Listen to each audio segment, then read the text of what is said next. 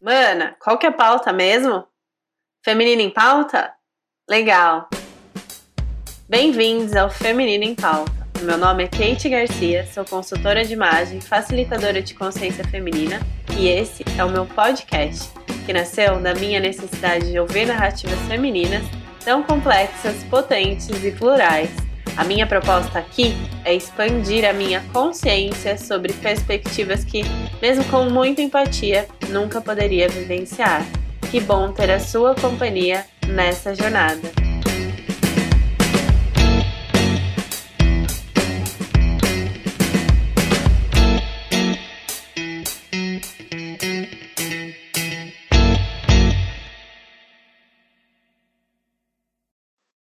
Uma pesquisa realizada pela Royal Society for Public Health, instituição de saúde pública do Reino Unido, mostrou que as redes sociais são as mais viciantes que álcool e cigarro. Além disso, o estudo também apontou que as taxas de depressão e ansiedade em pessoas entre catorze e vinte e quatro anos aumentaram setenta por cento nos últimos vinte e cinco anos. E se não bastasse esses problemas, o uso das redes sociais também prejudica a autoestima e causa insônia, criando uma bola de neve de dificuldades que pessoas precisam enfrentar diante do turbilhão de informações que recebem diariamente nas telas dos seus celulares. O estudo também mostrou que a rede social mais nociva à saúde mental é o Instagram. O resultado indicou que o compartilhamento de fotos pelo Instagram impacta negativamente no sono, na autoimagem e aumenta o medo dos jovens de ficar de fora dos acontecimentos. Cerca de setenta por cento dos jovens revelaram que o aplicativo fez com que eles se sentissem pior em relação à própria autoimagem. E quando a fatia analisada são as meninas, esse número sobe para noventa por cento. Esse impacto é tão grande que um estudo apontou que a mídia social está por trás do aumento de gerações mais jovens que procuram por cirurgia plástica para parecer melhor em fotos. As redes sociais são como amplificadores para sentimentos já existentes, o que pode ser muito danoso para quem já sofre de solidão, depressão ou ansiedade, por exemplo. Esse é o nosso sétimo episódio e vamos conversar sobre a toxicidade das redes sociais com a nossa convidada, que é psicóloga e uma mana muito especial, Renata Rebaldoni. Pode crer, vou saber o que eu vou te dizer. O homem que não vendeu sua alma só morre quando seu samba morrer. O homem que não vendeu sua alma, brother, pode crer. O homem que não vendeu sua alma só morre quando seu samba morrer. Olha as unidas subiu, rompeu o couro, caixão.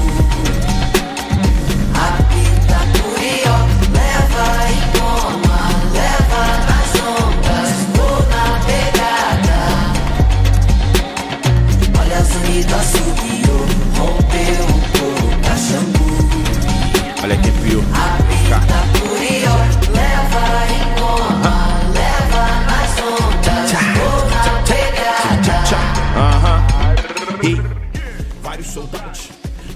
Rê, eu tô muito feliz de ter você com a gente. Obrigada por ter aceitado o nosso convite.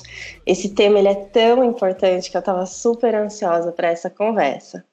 Rê, então conta um pouquinho sobre você pra gente, ao que você se dedica atualmente.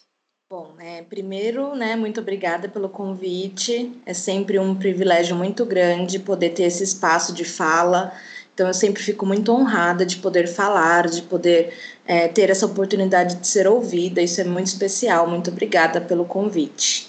É, no momento, né, eu sou psicóloga há sete anos, sou formada, e venho traçando uma trajetória de muitas experiências, já trabalhei com saúde mental, dependência química, idosos, crianças, mulheres, tudo que você já imaginar aí. Eu, atualmente, eu estou bastante focada no consultório, né, na, nos atendimentos clínicos, e eu também realizo um trabalho social com mulheres em vulnerabilidade social, né, então são mulheres que estão numa situação bastante complexa, né, socialmente falando, com vínculos rompidos, estão morando em abrigo, mulheres vítimas de violência, né, então é um trabalho de alta complexidade que a gente chama. E atualmente eu estou desenvolvendo esses dois projetos, o clínico e o social, né, é, antes da pandemia, né, no mundo antes pandemia, a gente, é, eu desenvolvia muitos projetos coletivos com mulheres também, rodas, é, grupos terapêuticos, né, mas aí com a pandemia aconteceu de eu focar mais no clínico, no individual, porque foi a necessidade que surgiu. Então, nesse momento, a minha vida está assim, mas já estive em muitos lugares, já ocupei muitos espaços e é uma honra, né? Muito, muito é, gratificante poder desempenhar tudo isso. Ai, que gostoso que é ter você aqui para compartilhar todas essas trajetórias aí com a gente. E já que a gente começou falando sobre trajetória, eu queria que você contasse como é que a psicologia entrou na sua vida. É, a psicologia, então, é uma história um pouco engraçada, não, não tem muita lógica, na verdade, né? Um belo dia, eu era muito jovem, muito criança, eu acho, é, até jovem demais para tomar uma decisão desse porte, mas eu estava na, sei lá, sexta série do ensino fundamental, oitava no máximo, e alguém perguntou, o que, que você quer ser quando você crescer? Ah, eu pensei, eu quero ter uma profissão que ajude as pessoas, mas eu não quero ser médica. Então eu quero ser psicóloga. Olha, que linda. Foi, é, foi um pouco, é um pouco simplista, né? Parece que é muito simples ouvindo assim, mas naquele momento caiu essa ficha, eu tive um insight ali, mesmo criança, e ficou, nunca mais saiu da minha cabeça ser psicóloga. Ai, gente, você vê, era, era pra ser, mana. Tava Sim. ali já, já veio com você, que lindo.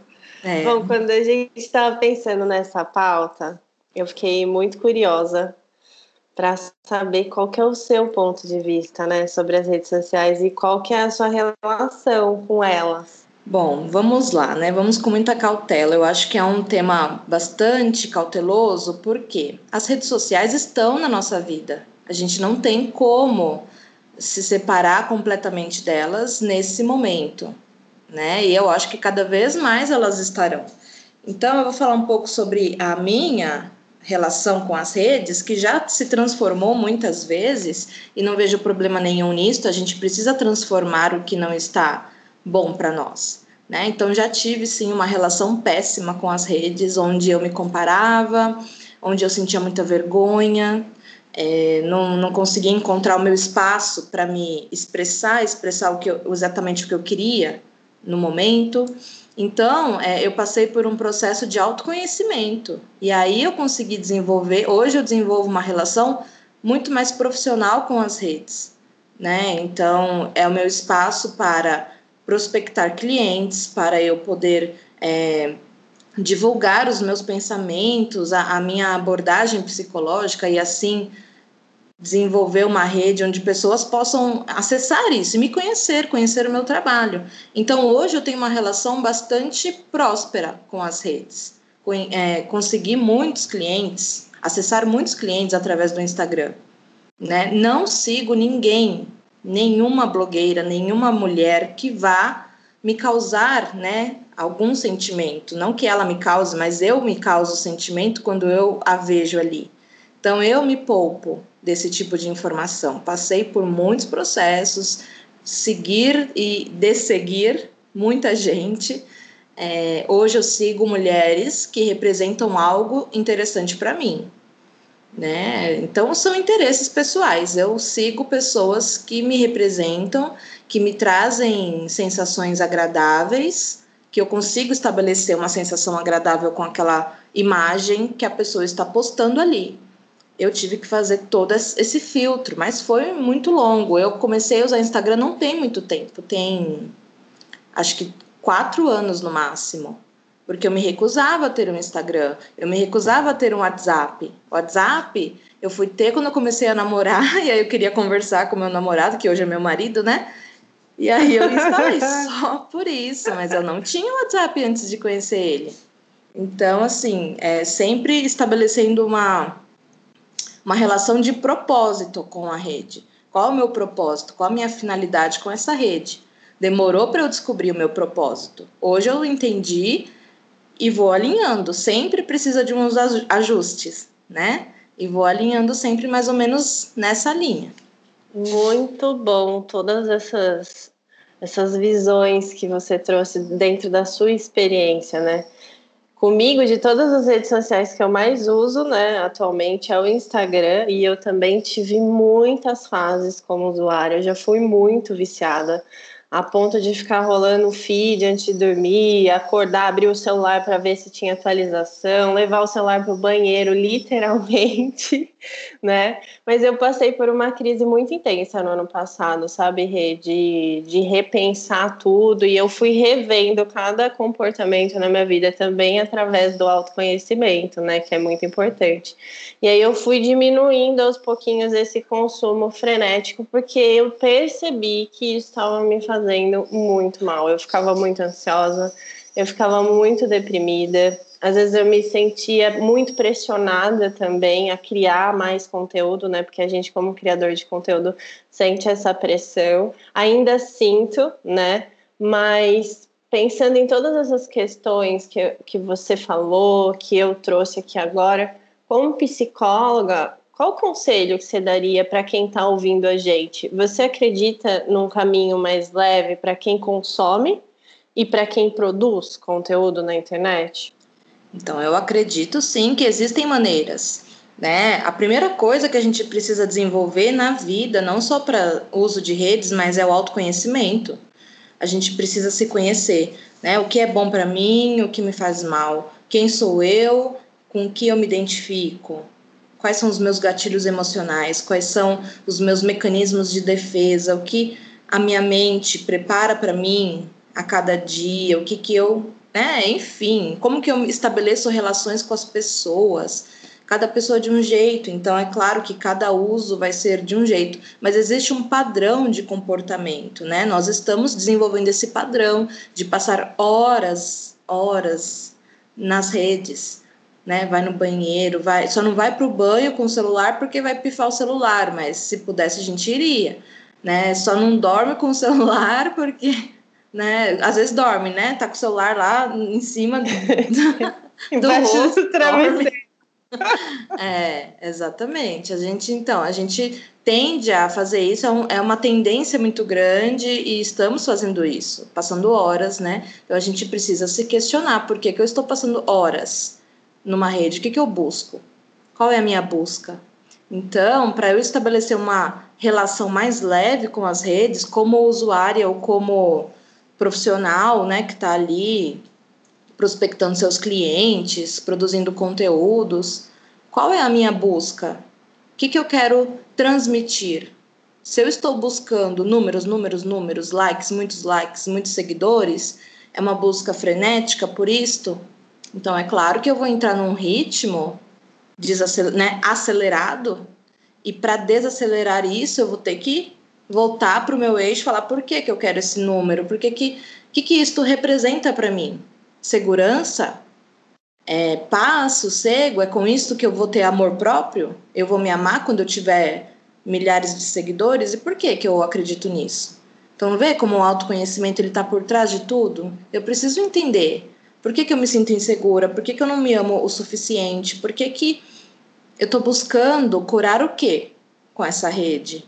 Então, o autoconhecimento é a chave fundamental. Se eu tenho autoconhecimento, mesmo que eu ainda não equalizei as minhas questões, é, mas eu estou já num processo. Eu estou entendendo o que está acontecendo comigo, né? Então, eu preciso entender os meus processos. E aí... É, por exemplo, né, na minha situação, eu comecei a conquistar alguns seguidores ali, não tenho muitos, mas sou super feliz com a quantidade de seguidores que eu tenho hoje, mas já estive numa época que eu queria mais, e mais, e mais, porque eu achava que com isso eu seria vista, eu seria percebida, e eu não queria ser esquecida, porque eu era uma profissional que estava iniciando uma carreira, eu não podia ser esquecida porque eu ia ficar sem trabalho, eu ia ficar sem dinheiro, aí vai virando uma bola de neve, eu vou ser esquecida, vou passar necessidade, vou passar fome, olha como as coisas vão crescendo. Já era, pum, morreu. É, me afoguei completamente nisso daí. Quando eu parei e falei, mas espera aí, estou trabalhando, estou fazendo tudo... E não estou me prejudicando em nada se eu tenho, se dez pessoas deixaram de me seguir, não, não está me prejudicando em nada. Né? Esse número não está influenciando em muita coisa assim, não, quase nada. Então, eu precisei fazer toda uma reflexão, todo um detox. Tira essa ideia da cabeça, tenta pensar, amplia o seu pensamento. Será que é só isso? Por que que você se reduz tanto a um número? Não se reduza, se amplie. E aí a gente vai alcançando novos níveis de consciência, isso vai ajudando. Mas é um processo, nós somos processos, né? E que bom, né? Eu te ouvindo aqui com relação a números, né? Eu já tive o meu Instagram alguns anos atrás, acho que a gente até falou alguma vez sobre isso. Ele sempre foi a, a ferramenta maior, assim, para eu é, divulgar os meus trabalhos, né? E eu tô, a minha conta ela é muito antiga, deve ter uns nove anos já.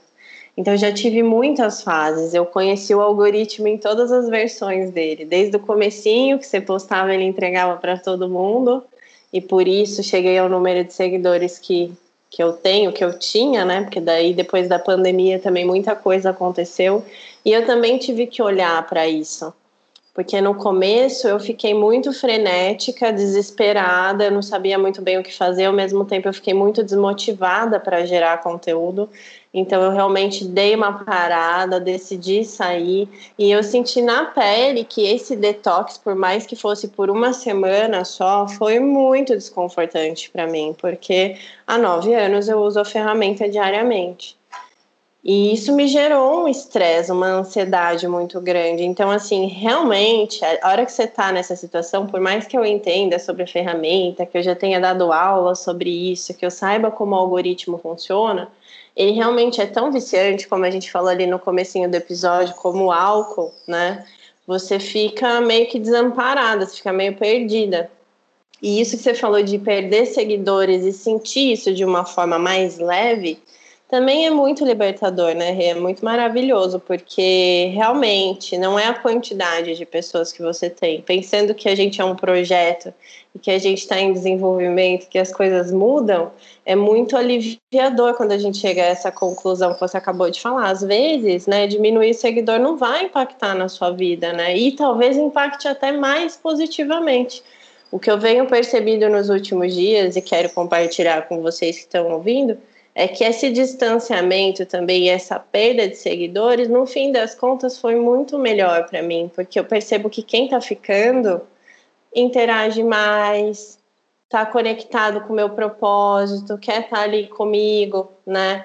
E assim, eu sei que você já trouxe um pouco dessas informações para a gente, mas eu queria te perguntar se você sentiu esse impacto negativo, principalmente agora na pandemia, assim, com você mesma. Você acha que isso também intensificou?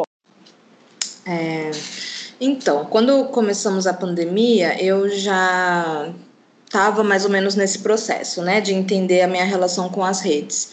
Mas eu, no início, em março, né, quando tudo começou, eu entrei é, em uma situação muito crítica, financeira, tudo mais, porque as pessoas se desesperaram, saíram da terapia e depois, só lá para maio, que começaram a retornar, que estavam se sentindo mais seguras financeiramente.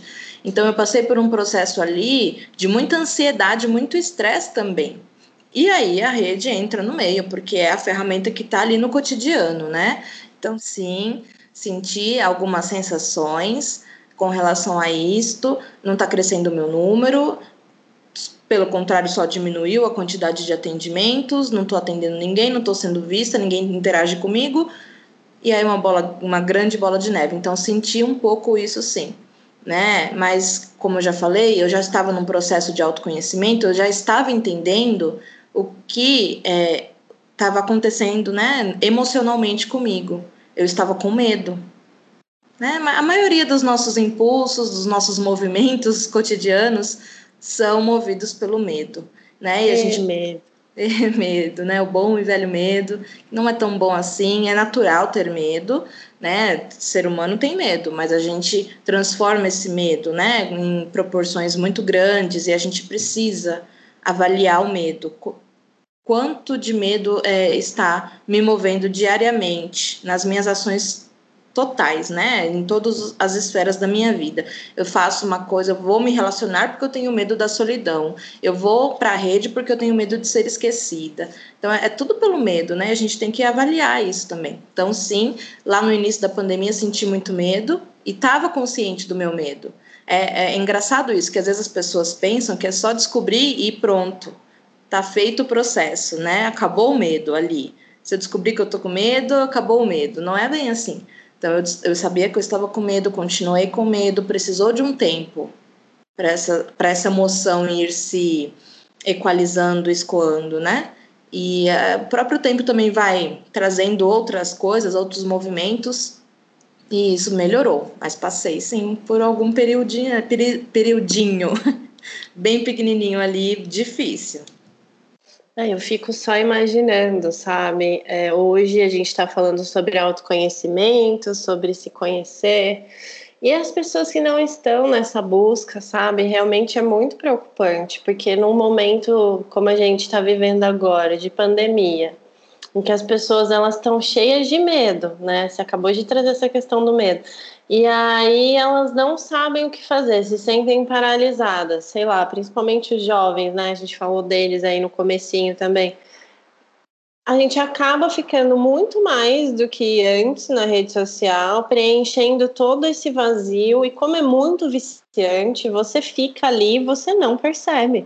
Você quer ver tudo, você quer consumir tudo, você fica ali no feed e você vai pro stories, e aí você sai dali, você vai para outra rede social e fica naquela bola de neve e às vezes deixa de comer, sabe?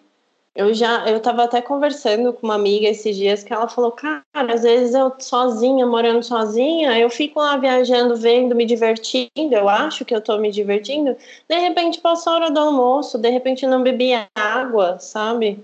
Acontece muito mesmo isso, e a gente precisa estar ligada, né? Eu acho que não dá mais pra gente é, se deixar levar dessa maneira, porque isso é muito nocivo, é muito tóxico mesmo, né?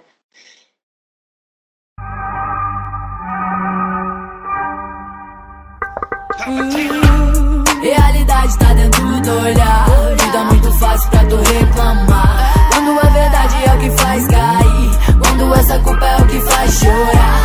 Veja como o mundo pode explodir, veja essa neblina pode te cegar. Quando o telhado quebra até cair e te machucar. Força quando não se pode mais gritar. Aonde mora a sua decisão, vai lá. O que tu sabe sobre se esconder, então vai ver. E eu queria te fazer uma pergunta, que é a nossa pergunta do Feminino em Pauta, que é se você é feminista. Rê, conta pra gente. Bom, esse foi outro processo imenso na minha vida, talvez um dos mais significativos. Hoje sim, eu digo em voz alta, sou feminista. Né? Já passei por períodos de medo, onde eu sabia que eu era feminista, mas tinha medo de afirmar com tanta convicção, assim, desta forma. Já passei por momentos de me questionar, será que eu sou feminista? Será que eu concordo com essas mulheres mesmo? Ou será que eu tenho os meus ideais e não é bem feminismo?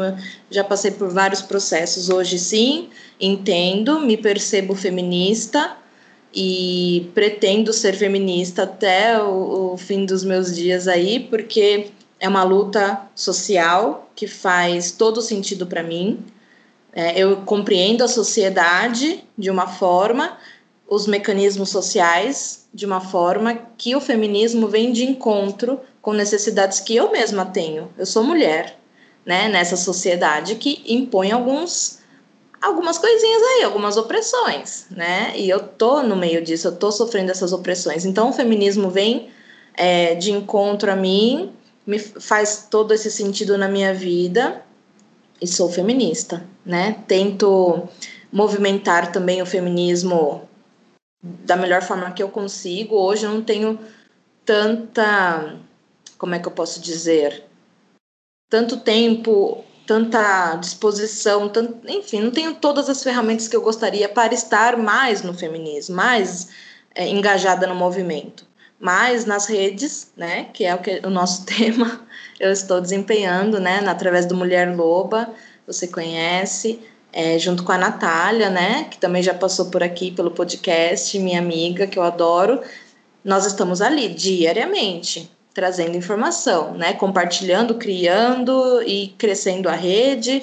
O Mulher Loba agora está, nesse momento, acho que trinta e sete mil seguidores, é um número considerável, né, foi completamente orgânico, nunca paguei seguidor, nunca, nada disso. Foi completamente orgânico esse crescimento de, em um ano, agora vai fazer dois anos em dezembro que o Mulher Loba existe. Então, tenho, assim, uma, um profundo amor pelo Mulher Loba e valorizo muito aquele trabalho. Mas eu gostaria, assim, de fazer mais, quem sabe em uma oportunidade eu vou fazer, porque não é a minha intenção ficar só nas redes, não. Ai, que delícia te ouvir. Gente, Mulher Loba é fantástica, eu já sigo aí faz alguns meses, desde que a gente se conheceu, eu acompanho diariamente os conteúdos, então segue lá, arroba Mulher Loba. É, beijo, Nath, também, a Natália participou, acho que foi do segundo episódio aqui, trouxe, foi o tema, é, o Feminismo É para Todos, então quem não ouviu, vai lá conferir o nosso episódio, foi muito especial também. Ai, é maravilhoso você trazer todas essas questões, e eu acho que tudo tem seu tempo, né? Eu também quero estar muito mais presencial aí no, no feminismo, criando ações. Acho que depois da pandemia a gente vai voltar com tudo aí, muita saudade dos nossos grupos, dos encontros, enfim, quando a gente tá, tá com as manas é muito bom, né? A gente evolui muito juntas, assim, acho que isso é muito importante. Como você falou, o feminismo, ele é uma luta social, né? Então, quando a gente entende isso, muita coisa se transforma. Então, foi muito importante você ter começado já falando sobre isso, que é, é social. Bom, quando eu dava aula, não sei se você sabe disso, mas eu fui professora de etiqueta social e profissional lá no Senac, né? E em um dos módulos, olha eu, gente, eu dava aula de etiqueta, tá, meu bem? Em um dos módulos lá do curso, eu citava algumas boas práticas nas redes sociais, né? E uma das coisas que eu considero muito importante, que eu fazia questão de trazer nesse curso, é com relação aos horários de envio de mensagem, principalmente de WhatsApp, né? Porque a gente sabe que tem gente que manda mensagem onze horas da noite, tem gente que manda mensagem cinco horas da manhã. E por mais que existam ferramentas para a gente se libertar disso, então, tira notificação, blá, blá, blá, blá, né? Estamos conscientes, vamos supor que estejamos conscientes, a gente consegue arrumar umas ferramentas para se livrar disso. Mas, de qualquer maneira, as coisas estão chegando, a gente vê que as coisas estão chegando. Isso gera muitas coisas na gente. Então, assim, em mim, pelo menos, fico super ansiosa. Você já sentiu, então, essa ansiedade, essas muitas mensagens para responder? E com relação aos horários, o, o que você pensa sobre isso, Rê?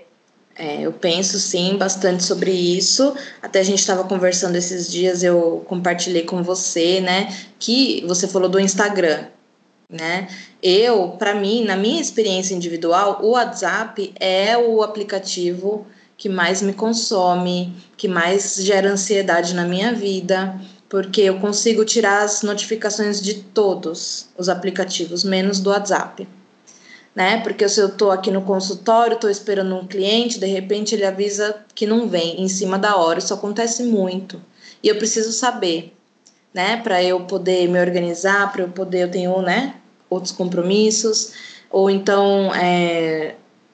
No, no próprio trabalho, né, na, nessa comunidade que eu falei das mulheres, o tempo é vinte e quatro horas a gente de plantão no WhatsApp, porque o abrigo não fecha, né? Então a gente tá ali, olha, tá passando mal, tem que levar no hospital, a gente corre.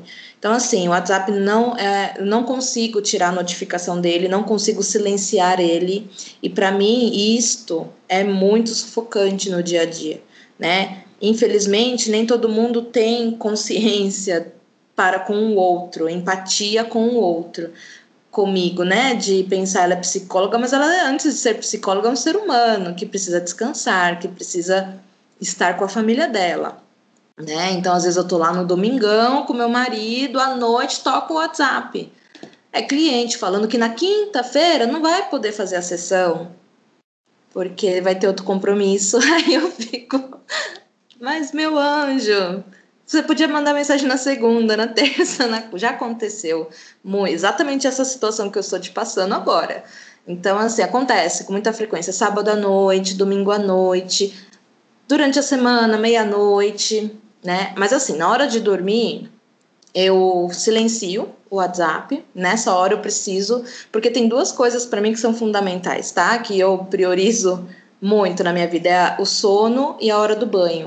Não sei porquê, mas esses... eu coloquei para mim que esses são momentos que eu preciso de silêncio. E aí eu silencio o WhatsApp nesses momentos da minha vida. É, me ajuda bastante já, porque eu recebo mensagem de pessoas de madrugada. Olha, sexta-feira que vem eu não vou poder ir na sessão. Acontece. Então, vamos estabelecer, sim, alguns limites. A gente precisa, nós somos seres humanos. A gente tem que entender que temos limites. Então, a minha paciência tem um limite, a minha tolerância tem um limite. Eu vou até certo ponto, eu não consigo ultrapassar. Se eu ultrapassar os meus limites, eu vou adoecer. Eu tenho que ter essa responsabilidade comigo mesma, né? Se o outro não tem, então eu tenho. E aí eu silencio nesses momentos. Mas tem outros que é, é assim, inevitável. E a vida tem muitas coisas inevitáveis. A gente tem que lidar com o inevitável, né? Acontece, eu passo raiva. Aí eu, tá, tô com raiva, é isso aí, beleza, vou xingar, falo alto na, na, ali no meu espaço, né, não pra pessoa. Falo o que eu tenho que falar, passou, beleza, é isso aí, né, raiva, medo, tristeza, a gente vai ter, né, e são coisas que a gente tem que deixar também, né, a raiva tem um tempo, a tristeza tem um tempo, deixa ali, deixa passar, eu sinto raiva, não é porque eu sou psicóloga que eu não fico com raiva, que eu não fico triste, que eu não fico frustrada, fico muito... Né? Isso acontece muito com o WhatsApp. É incrível, né? É, parece que é uma ferramenta super assim, positiva em todos os sentidos, só tem pontos positivos. Mas para mim, na minha experiência individual, precisei colocar esses limites, né? Aconselho a colocarem também. Vou ver, né, só no horário X. Depois que eu terminar, eu abro o WhatsApp, quando eu já estiver sentada em algum lugar. Não vou fazer, vou responder mensagem andando por aqui, por ali, né? Ah, tá dirigindo, parou no farol, vamos responder o WhatsApp, abriu o farol, você não viu. Não faça isso. Quando eu chegar lá em casa, quando eu chegar, eu respondo, né? Não vamos colocar a nossa vida em risco, a nossa saúde mental em risco por conta disso. Eu coloco alguns parâmetros para mim, sim. E eu indico que coloquem também para as mensagens, porque o WhatsApp trouxe isso. Nós estamos online o tempo todo e isso dá a impressão que a gente pode responder o tempo todo e não podemos. Nós temos outras demandas na vida. Maravilhosa! Você falando do semáforo, gente, eu já bati o carro usando o celular, tá, amiguinhos? Eu, não, Vou sério? Vou compartilhar com vocês. Teve uma fase da minha vida que eu tava trabalhando frenética e foi uma fase bem difícil, assim, porque eu não botava pra fora, então eu não falava pra minha chefe que eu tava ansiosa, eu não falava pra minha família, eu tenta- tentava resolver tudo que precisava resolver e muito mais, e isso foi me tomando, e eu trabalhava, eu sempre trabalhei com rede social, e eu atendia, né, os meus clientes e os clientes da pessoa através do meu WhatsApp, um WhatsApp Business, né?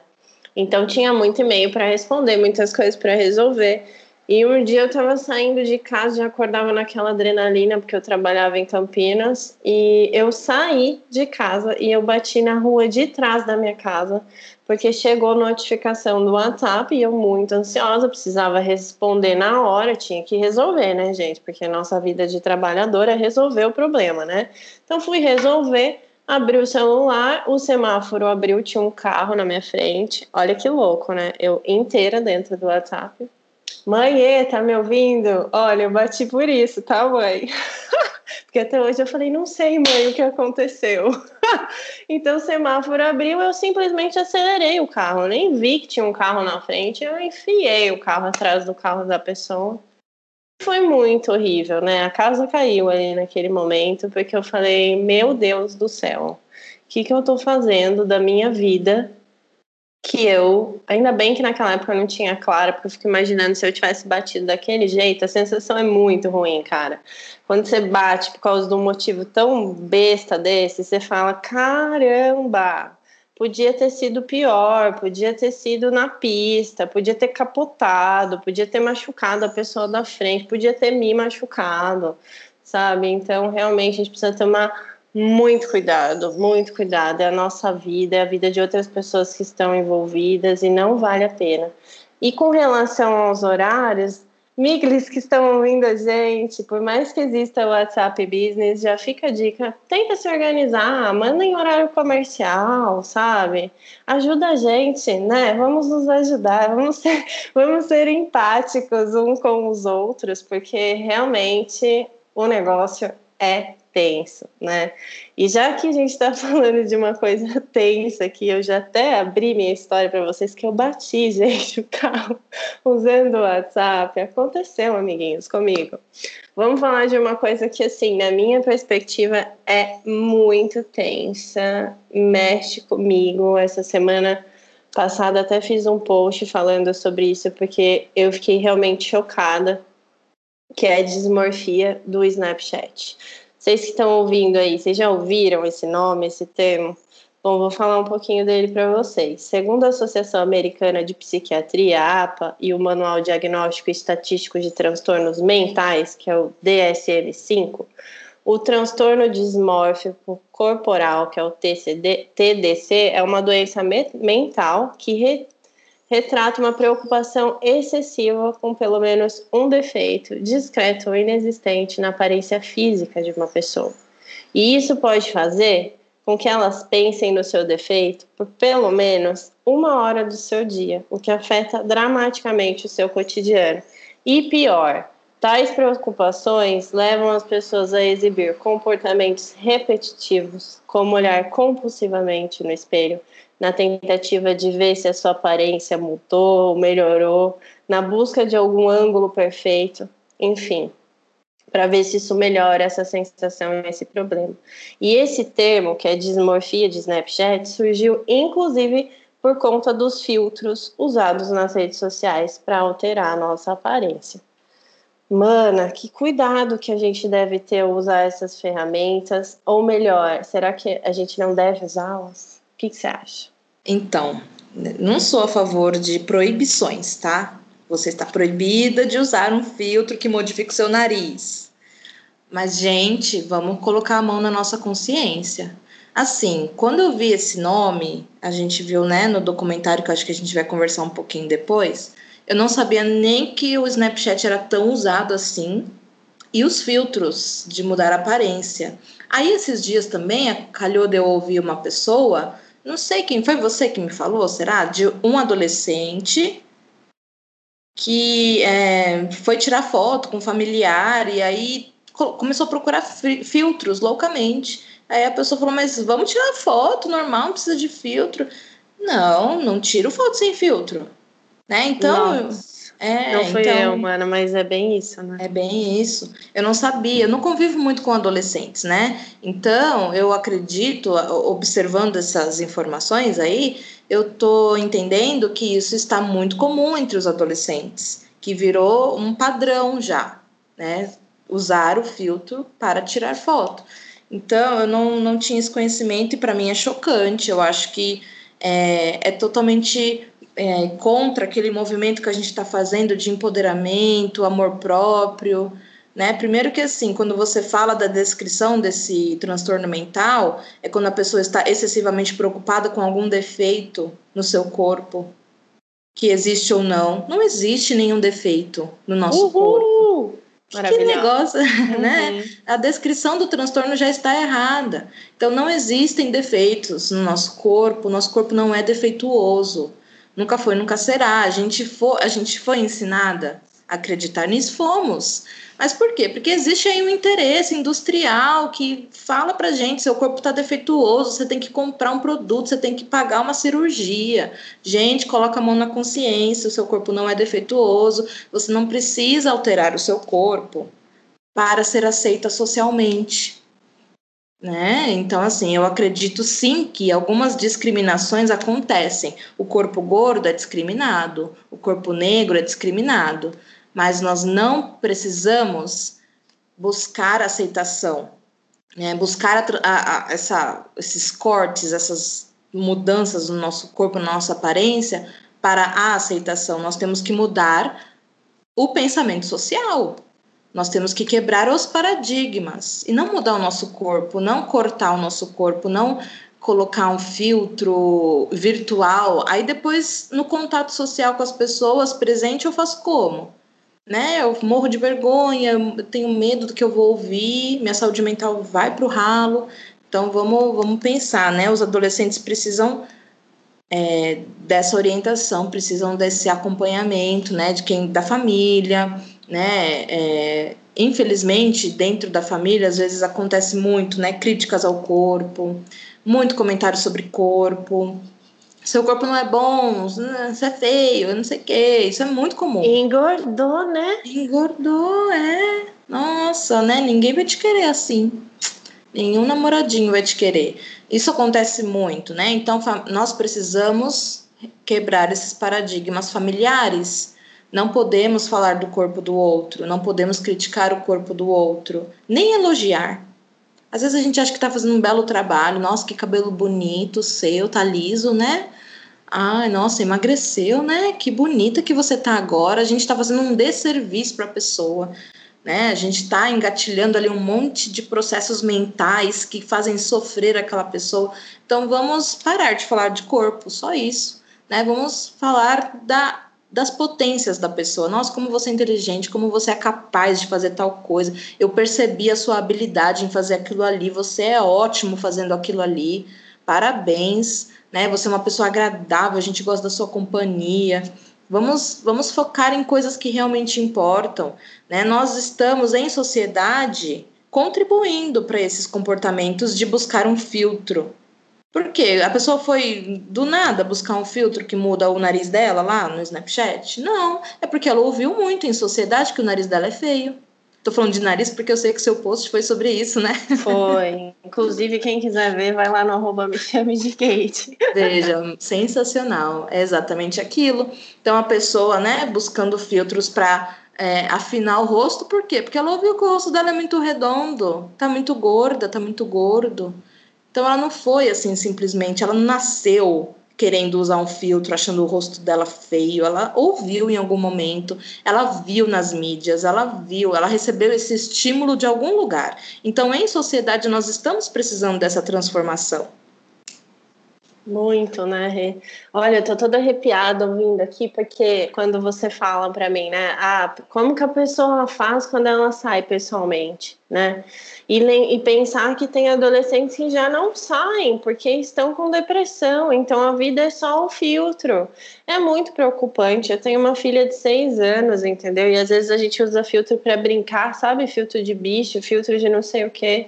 E, e por isso que eu falo que o conhecimento, ele realmente liberta a gente. O autoconhecimento é muito importante, porque no dia que eu fiz aquele post, olha, vou até contar aqui como que foi essa história. Eu tava no carro mexendo no Instagram, a Clara tava dormindo e eu fazendo um post. Era outro post que eu tava deixando programado. Aí eu fui, entrei no Stories para ver o Stories de uma amiga, eu vi e falei, gente, que linda, né? Olha, que incrível, não sei o quê. Aí eu vi o filtro e falei, adorei, porque tinha um filtro de, como se fosse, sabe, feito de foto. Então eu falei, ó, oh, vou dar uma olhada, salvei o filtro e não testei na hora. Depois, em outro momento, eu fui usar. Aí a hora que eu coloquei o filtro, afinou, tipo, muito meu nariz, assim. Foi estranho eu me ver com aquele nariz. Só que primeiro foi estranho e depois eu senti na pele o prazerzinho, entendeu? E aí, eu, como eu tô ligada, como eu me informo, como isso é pauta na minha vida, como eu falo disso com as pessoas, com as mulheres que eu atendo, né, dentro do, do, da minha profissão e na minha vida pessoal também, eu pude imediatamente perceber. Porque senão a gente é levado, a gente precisa entender que essas ferramentas foram criadas para viciar a gente, para a gente ficar lá dentro o mais tempo possível, porque isso é bom para eles. Quanto mais tempo a gente ficar no Instagram usando o filtro, eles estão que se foda se a gente tá feliz com o nosso corpo ou não. eles só querem que a gente sinta prazer e fique morando ali dentro, né? Então, na hora eu falei, gente, que absurdo isso. Porque se uma pessoa, no meu caso, se eu não tivesse esse conhecimento, e eu sou a pessoa que foi chamada de nariguda a vida inteira, hoje eu amo o meu nariz. Mas, se eu não soubesse disso, eu ia falar, putz, meu, eu realmente preciso melhorar o meu nariz. Porque olha como eu fico com cara de Barbie sem o nariz. Eu vou ligar para uma cirurgia plástica agora e vou marcar uma consulta, porque eu preciso resolver esse problema. Então, isso impacta muito mesmo a nossa vida. A gente precisa realmente falar. Então, obrigada por você trazer todos esses pontos pra gente, Rê. Muito obrigada mesmo. E outra, muita gente não sabe, né? Já que a gente já começou a falar um pouco sobre algoritmo. E quem não sabe, o algoritmo, ele é um robozinho que está por trás das redes sociais, que medem todas as nossas ações. Então, eles entregam conteúdo a partir do que a gente vê, a nossa lente virtual, ou seja, todas as coisas que a gente vê, que a gente interage, né? E isso é muito perigoso, porque se a gente não perceber, a gente se torna um produto na mão dessas plataformas, que foi o que eu acabei de falar para vocês. Eles sabem tudo sobre a gente, então eles mostram tudo que a gente ama, então inclui produto, inclui serviço. E às vezes chegam muitas notícias para a gente através delas também, que são fake. E como se não bastasse tudo isso, ainda tem a questão da manipulação, que a gente viu lá no documentário Dilema das Redes, né, Rê, que a gente comentou. Então, quando a gente faz uma busca no Google, por exemplo, para cada pessoa aparece um resultado diferente. Isso é manipulação. Como você vê esse jogo, mana? E como psicóloga, que anteninhas você nos aconselha a deixar ligadas? Então, vamos lá, né? É, manipulação nunca é bom, né? Não sei se, é, se tem um lado bom de ser manipulado desta forma. Mas assim, né? Aconteceu uma, um, uma coisa bizarra comigo, eu não sei nem como explicar, né? Eu estava pensando em adotar um cachorro. Eu pensei, eu, eu não sei se em algum momento eu cliquei, eu busquei, eu compartilhei algum assunto de adoção de cachorro, mas começou a aparecer muita coisa de cachorro para mim. Ração, tapetinho, não sei o quê. Remarketing, mana, bizarro. Mas eu tive a impressão que eu só pensei, então assim, né, às vezes é tão inconsciente que eu cliquei lá no negocinho de cachorrinho, pronto, eles já detectaram a minha intenção futura. Então, eles estão, sim, monitorando os algoritmos, né? Para, eles estão, parece uma entidade onipresente. Mas é mais ou menos isso, né? É, os robôs. Mais ou menos. mais ou menos. Bizarríssimo, bizarro. Meu Deus, gente, vamos tomar cuidado, sim, tá? São robôs que estão ali programados, uma programação super complexa para nos... É, para identificar as nossas, os nossos desejos, nossos medos, nossas emoções, intenções de futuro, né? Então, é manipulação constante. Para quê? Para ganhar dinheiro. Eles querem ganhar dinheiro. As indústrias, as empresas que estão é, financiando esses computadores complexos que estão nos manipulando, querem ganhar muito dinheiro. Então, é assim, uma manipulação grandiosa para... que a gente entregue o nosso dinheirinho, nosso rico dinheirinho, né, tão suado. É, e esse documentário foi é, bastante especial assistir ele, né, realmente é um impacto muito grande saber de tudo isso. Eu fico completamente impactada quando eu descubro uma manipulação, né, eu não gosto de ser manipulada, eu gosto de agir com a minha verdade, né, mesmo que seja uma manipulação boa, eu gosto de agir com a minha verdade, de eu poder escolher, ter a liberdade de escolher o que eu quero, procurar o que eu quero ver e acessar. Mas não tenho essa liberdade hoje no Instagram. O Instagram virou uma ferramenta completamente capitalista. Completamente, não existe mais. Se ele manda a foto do, do seu familiar para você ver e curtir, é porque por trás disso tem ali algum interesse capitalista, né? Para você consumir algo. É, é complexo falar disso, mas assistindo o documentário a gente consegue entender bem melhor. Né? Então, o que, que eu penso, né?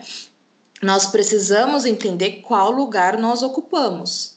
Porque antes, até assistir esse documentário, eu acreditava que eu ocupava o lugar de cliente. Pois é.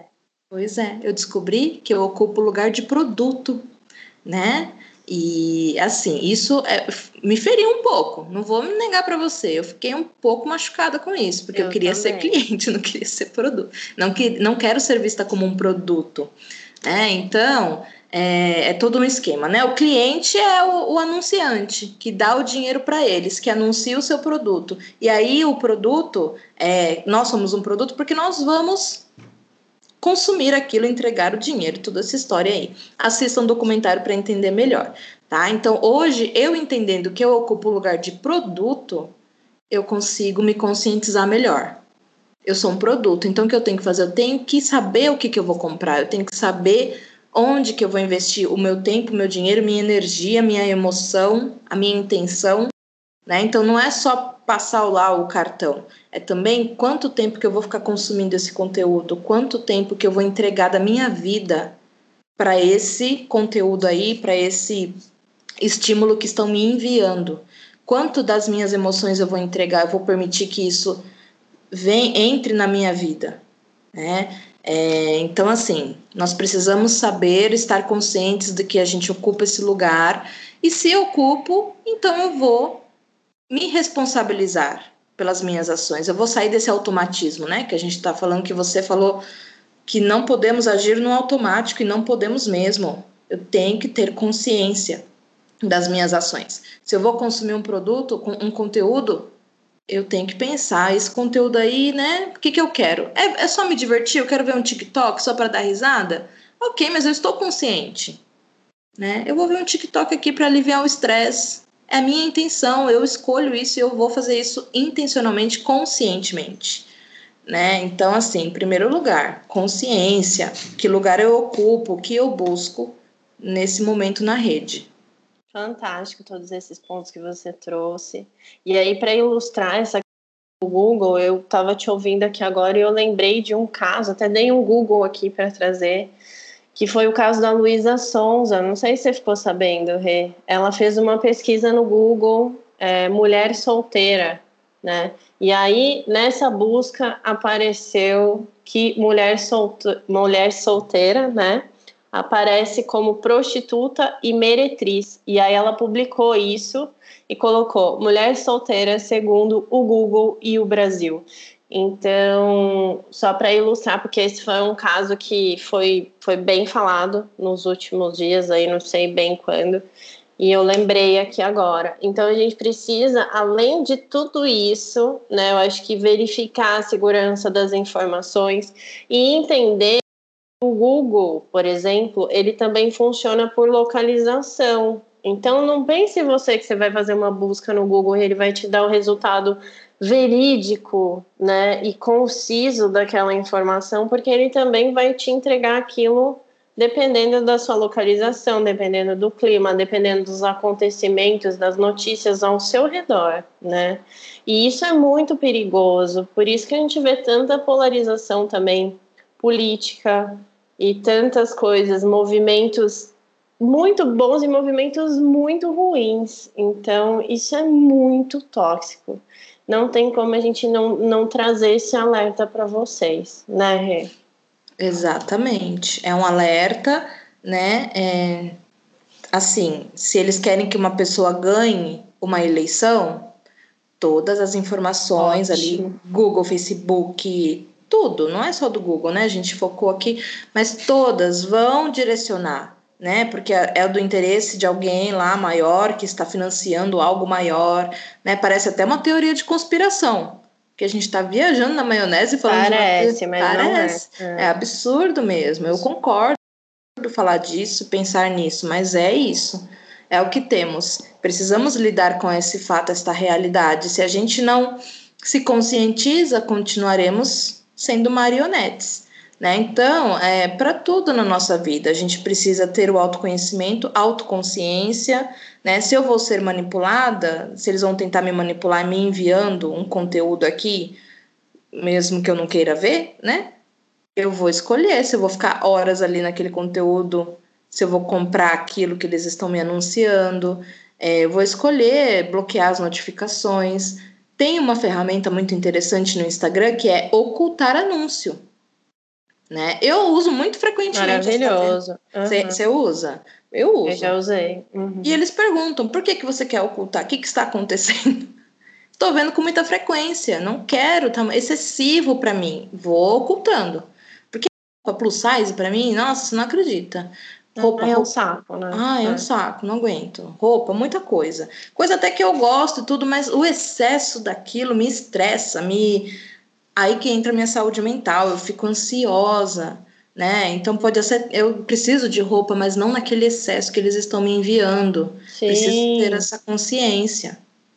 Aí gera, às vezes, um consumismo. Se a pessoa não tá ligada, de novo, gente, tá vendo como é importante a gente tá ligado? Não é questão... É... É uma questão mesmo de você cuidar da, da sua vida, da sua saúde mental, do seu dinheiro também, porque senão você é invadido e de repente você está comprando coisas que você não precisa, porque está aparecendo para você e tem tudo a ver com você, entendeu? Porque tem tudo a ver com você, não tem como não ter. E lembrar também, gente, que a internet hoje é o maior business, é multibilionário e é o negócio que mais cresce também. Infelizmente, quando envolve dinheiro, Rê trouxe muito maravilhosamente isso, né, a questão do capitalismo. Quando envolve muito dinheiro, a gente vive num mundo capitalista, o que vai acontecer é que o poder está na mão de quem tem dinheiro. E a gente sabe que isso é muito perigoso, principalmente quando a gente volta a falar de questões políticas, né? Então, a gente vai ser... É, vai se mergulhar, de repente, em informações que, cara... são muitas vezes mentirosas, então a gente precisa sim ficar ligado.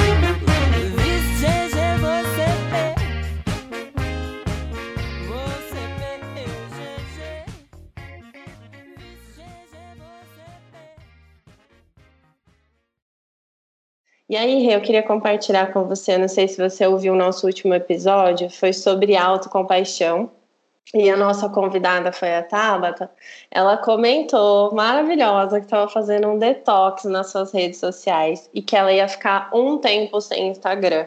E eu fiquei tão curiosa que eu pedi para ela enviar um áudio para a gente, contando o que, que motivou esse detox, e também como foi essa experiência para ela. Então, vamos ouvir o que ela falou? Olá, meu nome é Tabata e eu decidi fazer o detox digital porque já há algum tempo vinha reparando que quanto mais eu usava as redes sociais, pior eu me sentia. Meu humor piorava, minha autoestima piorava e eu estava comprando muita coisa sem necessidade.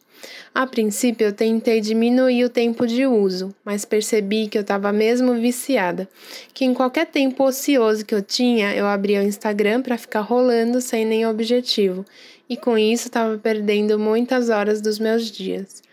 Me vi usando o celular com a minha filha no colo, e quando eu reparei no olhar dela para mim, me senti muito mal, por não estar brincando, fazendo carinho ou qualquer outra coisa ao invés de mexer no celular com ela, ali na minha frente. Nessa mesma fase lançou o Dilema das Redes na Netflix e aquilo foi o empurrão que faltava para eu tomar alguma atitude.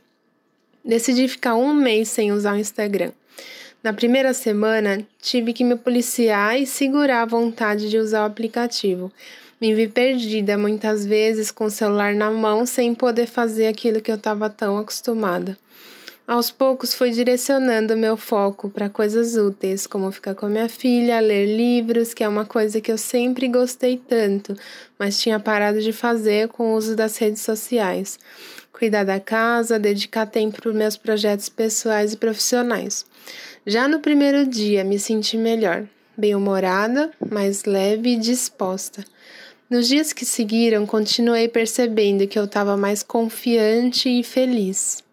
Eu tinha receio que a procura pelas terapias e as aulas de yoga, que é o meu trabalho, diminuiria se eu não postasse com regularidade, postasse stories, mas para minha surpresa a procura só aumentou e eu não tive nenhum prejuízo com o distanciamento do Instagram.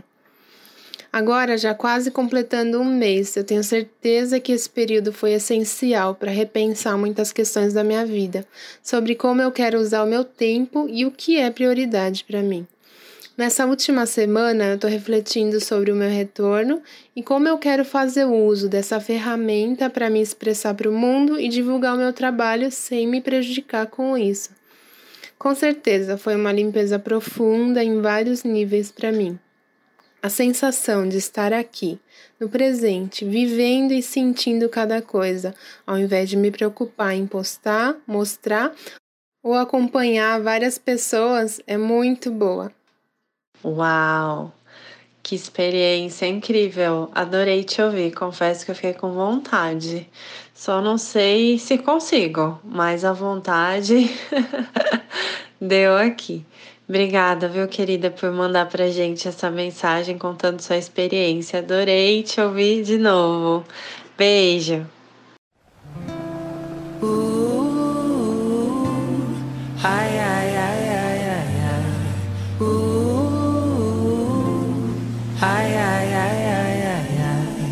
Uh, ai, ai, ai, ai, ai, ai. Uh. Danço a dança das tuas marés, eu danço a tua dança, eu danço a tua dança, ai, ai, ai. Você maremoto, você maré mansa, você poça d'água, ai, ai. Ai, agora uma curiosidade, Rê. Como você tem cuidado de você na pandemia? Conta pra gente.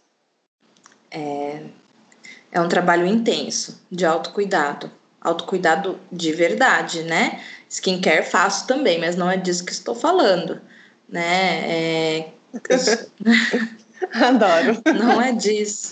Faço, acho legal, né? Tem que fazer sim, tudo bem. É o seu corpo, né? Você tá ali cuidando, mas até o skincare vira um modo, né? De satisfação, de um momento para mim. Então, não é só a pele, né? Não é só o produtinho ali. Então, é, é um autocuidado muito emocional, muito psicológico mesmo. Sempre, sempre observando os meus pensamentos. O que, que esses pensamentos estão me gerando, né? É, esses medos todos que nós estamos vivendo.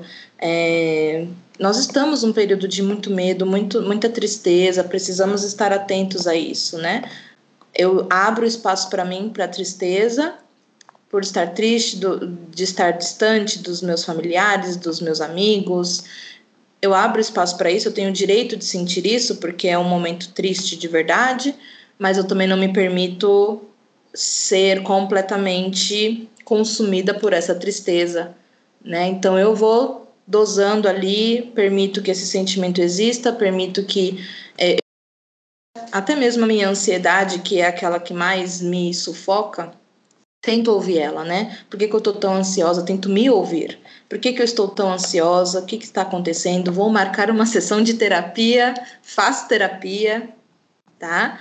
É, recomendo que façam, porque a gente sozinho, às vezes, também não consegue, né? Nós somos seres é, que precisam uns dos outros. E tá tudo bem com isso também, né? Então, assim, sempre avaliando muito bem o meu estado, o que, que eu preciso para mim, o que, que eu preciso... É tanto amor que eu direciono para mim mesma nesse sentido. O que, que você precisa hoje? Por que, que você está se sentindo assim? Né? Então, vamos buscar o que você precisa? Você precisa ir ouvir uma música, você precisa comer alguma coisa diferente, vamos investir um pouquinho mais nisso, então... Né, tá tudo bem, esquece esse negócio de engordar, esquece esses negócios de agradar os outros, agrade a si mesmo. Eu faço isso muito comigo, P- pode parecer egoísmo, pode parecer, ah, julguem da forma que quiserem, mas eu faço pra mim é, e faço pros outros também, aqueles que eu amo, tô sempre ligada também. Eu acho que É importante a gente estar, né, com quem está pertinho da gente em casa, nesse isolamento, observar o que, que a gente pode fazer para o bem-estar de todos ali e o nosso, né? Então, um trabalho intenso, né, de auto-observação, auto-percepção, como estou hoje. Às vezes não consigo, às vezes eu não dou conta, às vezes eu me derrubo, fico lá chorando, né? Faz parte também. E me permito também, tá tudo bem. Mas busco conversar com amigas, né, e com você, né, e aí por aí vai. Então é assim que eu tenho feito. É, não tem uma fórmula mágica, não tem um, um passo a passo, olha, faz isso, isso, aquilo, nessa ordem que vai dar certinho, você nunca mais vai ter ansiedade, nem medo, nem nada, não existe isso. Às vezes a pessoa vai para terapia achando que existe, né, então, olha, doutora, eu quero que você me fale, o que que eu faço? Como, o que que eu tenho que fazer de manhã, de tarde, de noite, para não ter essa ansiedade, né? Não existe isso, não, não tenho essa resposta para dar nem para vocês, nem para mim mesma. Eu preciso ir no meu próprio processo, descobrindo o que eu preciso, o que que minha ansiedade está dizendo, olha, você está com medo, está com medo, você está insegura, você está... É, se sentindo sozinha, muito sozinha, então eu vou me ouvindo. Nossa, é um trabalho muito constante, cansa às vezes, a gente tem que deixar um pouco isso de lado, às vezes assistir um filme, né? Então é um movimento ali diário. Ai, coisa boa, né? Muito bom. Gente, fazer terapia é vida, é muito bom. Eu mesma já recorri a Rê nos momentos surtados da vida. Hoje Rê é minha amiga, ai que delícia. E eu acho que você trouxe coisas muito importantes, Luana. A gente precisa compartilhar, a gente precisa se ouvir. Que exercício difícil e tão bom, né? No começo é muito difícil. Depois você vai se acostumando, né? Aquela coisa do falar com você mesmo, né? Poxa, Kate, o que, que você tá precisando? Você quer colo, menininha? Vem aqui que eu vou te dar um colinho. Não é? Parece muita loucura, né? A gente falando assim. Mas, realmente, às vezes o que a gente precisa... Às vezes não, na maioria das vezes, né, Rê? O que a gente é. precisa é a gente que vai se dar, né? E a gente precisa exercitar essa escuta. Ai, que gostoso. Me inspirou a cuidar mais ainda de mim. Preciso. Hoje, hoje eu tô feliz que eu tô aqui gravando. Mas ontem, por exemplo, foi um dia difícil. E tá tudo bem, é o que você falou, tá tudo bem, né? Ah, eu adoro essa pergunta que eu vou fazer agora. Sempre me emociono com as respostas. Que conselho você daria pra Renata de dez anos atrás? Ai, meu Deus, olha. dez anos atrás eu tinha vinte e um anos. Um período muito difícil da minha vida. Muito difícil, que vinte e um anos as pessoas entendem que você é adulto, tem que trabalhar, tem que, né? Mas eu, eu era uma adolescente ainda. E eu acho que eu fui adolescente até uns vinte e cinco.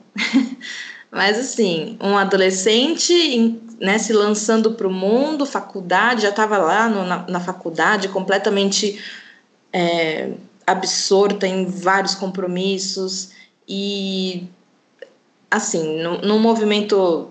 muito tóxico comigo mesma, de não me amar, não gostar do meu corpo, rejeitar a mim mesma, querer agradar pessoas que não tinha nada a ver comigo, que não tinha nada a ver com a minha vida, né? Assim, movimentos muito ruins para mim mesma. Então eu diria para aquela moça lá de vinte e um anos, calma aí, fia, calma, vai devagar. Você é bonita sim, calma, você, você tá bem, você é responsável, você trabalha, você estuda, você vai para não sei aonde, sai de Indaiatuba, vai para Campinas e vai trabalhar, e sai do trabalho, vai para a faculdade correndo para não chegar atrasada, não come nada, não toma um banho, e chega em casa meia-noite e tem que acordar às cinco horas, é assim, você faz tudo isso, você merece um pouco de amor por si mesma, merece, você é digna. Acho que essa, essa é a principal frase que eu diria para mim mesma há dez anos atrás. Você é digna, né? Porque eu acho que ninguém nunca disse para mim, mas, assim, pode ter dito de outras formas, mas não tão abertamente assim, né? Eu acho que eu diria isso. Eu diria para todas as mulheres, todas as pessoas que estão em situação é, de sofrimento, né? Você é digno de amor, de saúde mental, de... Ai, do que mais? Respeito, tanta coisa, né? De que a gente é digno, que até foge um pouco, mas você é digno. Eu diria isso. Uau, mana, você é digna das coisas mais maravilhosas do mundo. Todas vocês, todos que estão ouvindo a gente. Nossa, a gente é muito foda. A gente tem que lembrar de falar isso pra gente é. todo dia. Somos foda, mana, você é muito foda. Ai, que delícia, passa muito rápido, eu não quero ir embora, tá muito bom. É gostoso. E... é muito bom, obrigada por isso, viu? Eu Sim. quero que você possa deixar pra gente indicações de livro, série, filmes, enfim, tudo que você ouve, fica à vontade, mano.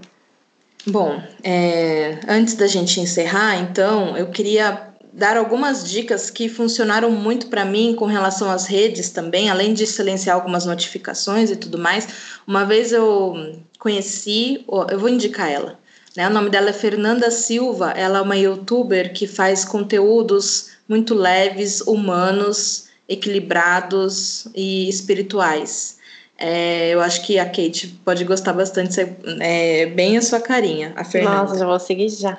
É, Fernanda Silva, e ela falou uma vez sobre uma, um exercício que ela faz diariamente, que eu apliquei na minha vida, foi f- super funcional.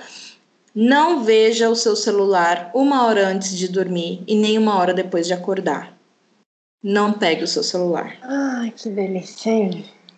É, porque antes de dormir, se a gente fica com a tela ali, né, no escuro, aquela luz branca no, no nosso, nos nossos olhos, isso vai atrapalhar o nosso sono. O nosso sono é fundamental para a nossa saúde, não só física quanto mental. Às vezes a gente acha que saúde mental é essa coisa muito invisível, que a gente não vê, mas só que a saúde mental está em todos os nossos hábitos. A gente precisa dormir bem, comer bem, é, se relacionar bem com as pessoas. A gente precisa...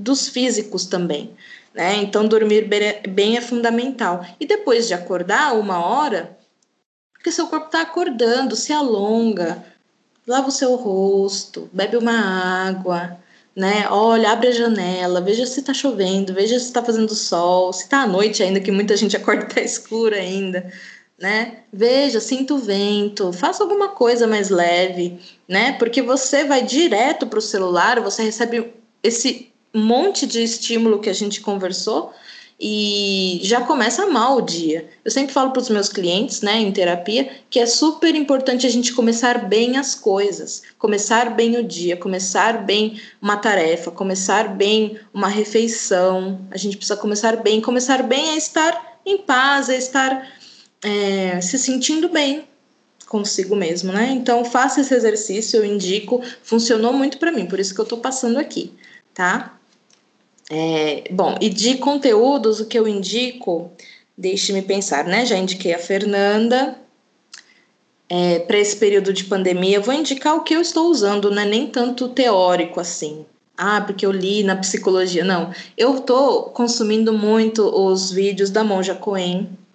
Amo! Tá? É, eu amo também, porque é de uma paz, né? Às vezes não importa nem tanto o, o que ela está falando em si, mas...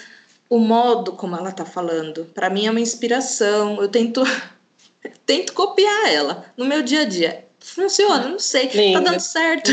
Não sei também. Talvez eu esteja falhando miseravelmente, mas eu tento. Eu acho incrível. Não tá não, mano. É tão bom te ouvir. Ah, obrigada, amiga. Mas é, é um desafio, tá? Eu, eu ouço bastante a Monja, ouço muito conteúdo de filosofia. A filosofia... parece uma coisa absurda, né? Você, eu sei que você consome muitos conteúdos de filosofia parecidos com o que eu consumo, né? Ah, eu a professora amo. Lucilene, uhum. Nova Acrópole Brasil, é, Jéssica Miranda, tá? No Instagram. São conteúdos... A filosofia é a... como é que eu posso dizer? A matéria, né? O conteúdo mais... é, que me traz mais consciência social e consciência humana. Então... tem que ser acessado, gente, não podemos mais nos privar de pensamentos filosóficos, a gente não é estimulado a ter pensamentos filosóficos na vida. Quem Sim. sou eu? Por que eu estou aqui? Qual é a minha missão Sim. de vida? Por que eu nasci? Por que eu existo? Né? Então a gente precisa pensar muito, muito filosoficamente. E eu indico isso, não sei se ficou muito vago, espero ter ajudado de alguma forma, mas é isso. Ai, que delícia! Eu amo Lucilene, eu amo filosofia, é muito transformador. E é legal dizer também que se você não está acostumado a ver filosofia no começo, parece papo de louco, gente, mas é, é fantástico, né? Vai ouvindo aos pouquinhos, seu ouvido daqui a pouco vai se acostumar como se fosse música clássica. É muito maravilhoso mesmo. Eu quero aproveitar o espaço aqui, olha eu, né? Nunca indico aqui, estou sempre as convidadas. Adorei suas indicações, Rê. Muito obrigada, adorei a dica. Trouxe uma paz já de imaginar uma manhã, uma hora sem uso do celular. Eu e o Igor, a gente fez uma aposta. Uma aposta, olha gente, né? Porque é assim, para funcionar tem que fazer a aposta. Vamos ver quem não pega o celular pela manhã. Então, na verdade, a gente fez um acordo de ficar mesmo, pelo menos durante o café da manhã, todo mundo presente, né? Eu, ele, Clarinha, e antes de dormir também. E faz cinco dias aí que a gente está nesse exercício e tem sido uma experiência maravilhosa da gente curtir nosso pãozinho, sentir nosso cafezinho, olhar um no olho do outro. Porque mesmo que a gente fique o dia inteiro em casa junto, que está todo mundo trabalhando em casa cem por cento e a Clara também presente, às vezes cada um fica na sua rotina muito louca e a gente fica distante. Então esse exercício é muito bom para a presença. Adorei que você trouxe. Muito obrigada, viu? Experimentem.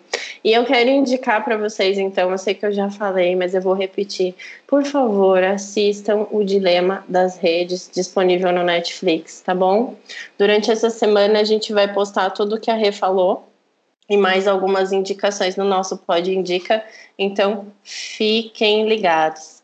Rê, é, agora chegou a hora do nosso momento, eu não sei se você já ouviu o nosso momento amor próprio aqui, e eu vou te explicar como é que ele funciona, tá? Momento amor próprio. O amor próprio do Feminino em Pauta é um momento para cultivar o amor por nós. Então, bora começar? Funciona assim. Vou incentivar vocês todos que estão ouvindo e a nossa convidada a fazer um elogio para si, mencionando algo que considere bonito e autêntico na sua existência. E um breve comentário sobre isso. Bora? Então, pode começar, mana! Ah, eu vou começar, então, falando, né, o que eu falei antes, né, eu sou digna, né, você, Renata, você é digna, você é verdadeira, você é, é honesta consigo mesma, é essencial, né, é essencial no sentido de você estar sempre com a sua essência, a princípio, não, você, né, coloca a sua essência nas coisas que você faz, você faz as coisas com verdade, com é, dignidade, tudo isso. Então, você é, sim, uma pessoa digna e parabéns, né? Parabéns para você, você tá vencendo aí uns dias que, olha, só você sabe, então parabéns para você, você merece.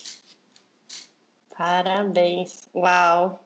É muito bom ouvir, gente, esse exercício. Eu fico aqui fazendo junto comigo, viu? É muito bom mesmo. E para fechar, mana, eu quero que você conte onde a gente te encontra. Bom, então eu tô no Instagram. Olha só, que, que dilema, né? Que a gente vê. É um dilemão. É um dilemão. Eu estou no Instagram, é, no meu pessoal, né? Que não é tão pessoal, é bem profissional também, mas é tudo ali uma mistura. É, eu coloco bastante conteúdo de psicologia, é o arroba Renata Rebaldoni, é, faço ali constantemente, não todos os dias, né? Antigamente eu me cobrava de postar todo dia, não posto mais todos os dias, eu posto quando intuitivamente eu sinto que eu tenho que postar e quando eu tenho algo interessante para dizer a vocês.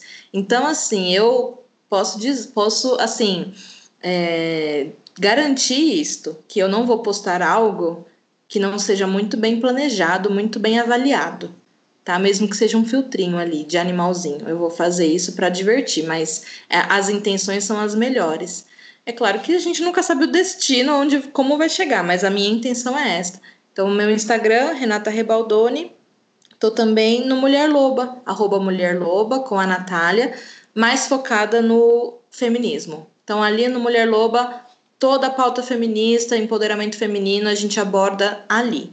E diariamente, diariamente tem conteúdo porque a gente também precisa trazer um pouco, né, da, da, nossa, do, da nossa expressão, porque senão só eles falam, e aí a gente tem que falar também.